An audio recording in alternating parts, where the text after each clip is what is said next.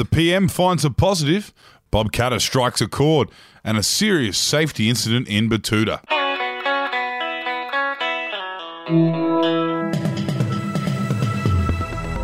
Those are the biggest stories from the Betoota Advocate for today, Wednesday, the 17th of March.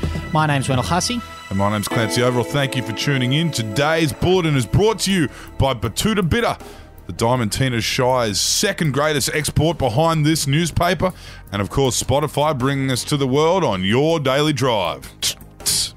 And we will start off with some big political news from down in Canberra. The Prime Minister has praised our democracy because not far from here, corrupt politicians are being met with bullets.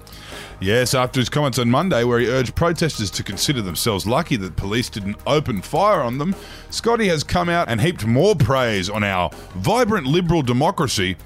He said, in places not too far from here, did you know how common it is for corrupt politicians to be met with bullets too? It's a triumph of our democracy when we see corrupt politicians let off the hook like we have here. Now, the man we're about to speak about may not agree with that at all. Bob Katter has delivered a stirring speech at the Women's March after confusing it with a CWA drought fundraiser.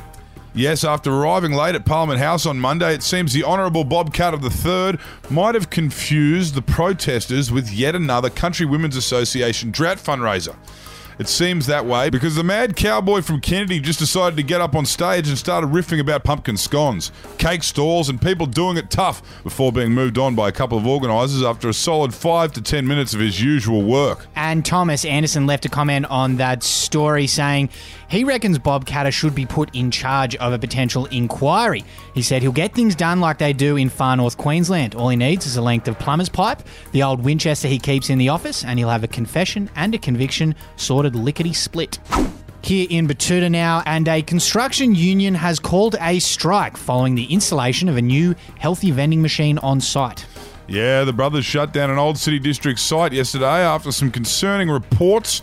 Obviously, some safety infringements were written up, but it's believed the real issue is a new healthy smoko option. The boys apparently won't be allowing the company to open back up until the new vending machine with fruit and kombucha and celery sticks is walked back out the door, and the traveller's pie, sausage rolls, cup of noodles, and Mars bar dispensers are brought back in. Basic workers' rights, really. And our quote of the day today comes from Kim Jong un's sister, Kim Yo Jong, who said in a statement yesterday We take this opportunity to warn the new US administration trying hard to give off powder smell in our land. If it wants to sleep in peace for coming four years, it had better refrain from causing a stink at its first step. Well, America does have a long history of causing stinks. Let's see if they can win a stink against North Korea.